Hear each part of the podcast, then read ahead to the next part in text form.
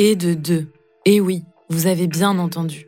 Désormais, ce n'est plus une, mais deux saisons de homicides inédites qui sortiront tous les mois. Depuis le mois de décembre, vous pouvez donc découvrir sur vos plateformes d'écoute préférées de nouvelles affaires racontées par Caroline Nogaras tous les lundis et jeudis. Dès le 2 janvier, nous reviendrons sur l'affaire Omar Haddad. Omar m'a tué. Qui n'a jamais entendu ces mots? Ces dix lettres de sang, écrites avec les doigts. Seul indice d'une scène de crime mystérieuse. La phrase désigne un homme, Omar Haddad, un jeune jardinier marocain, unique suspect de cette affaire. Pour la justice, c'est évident.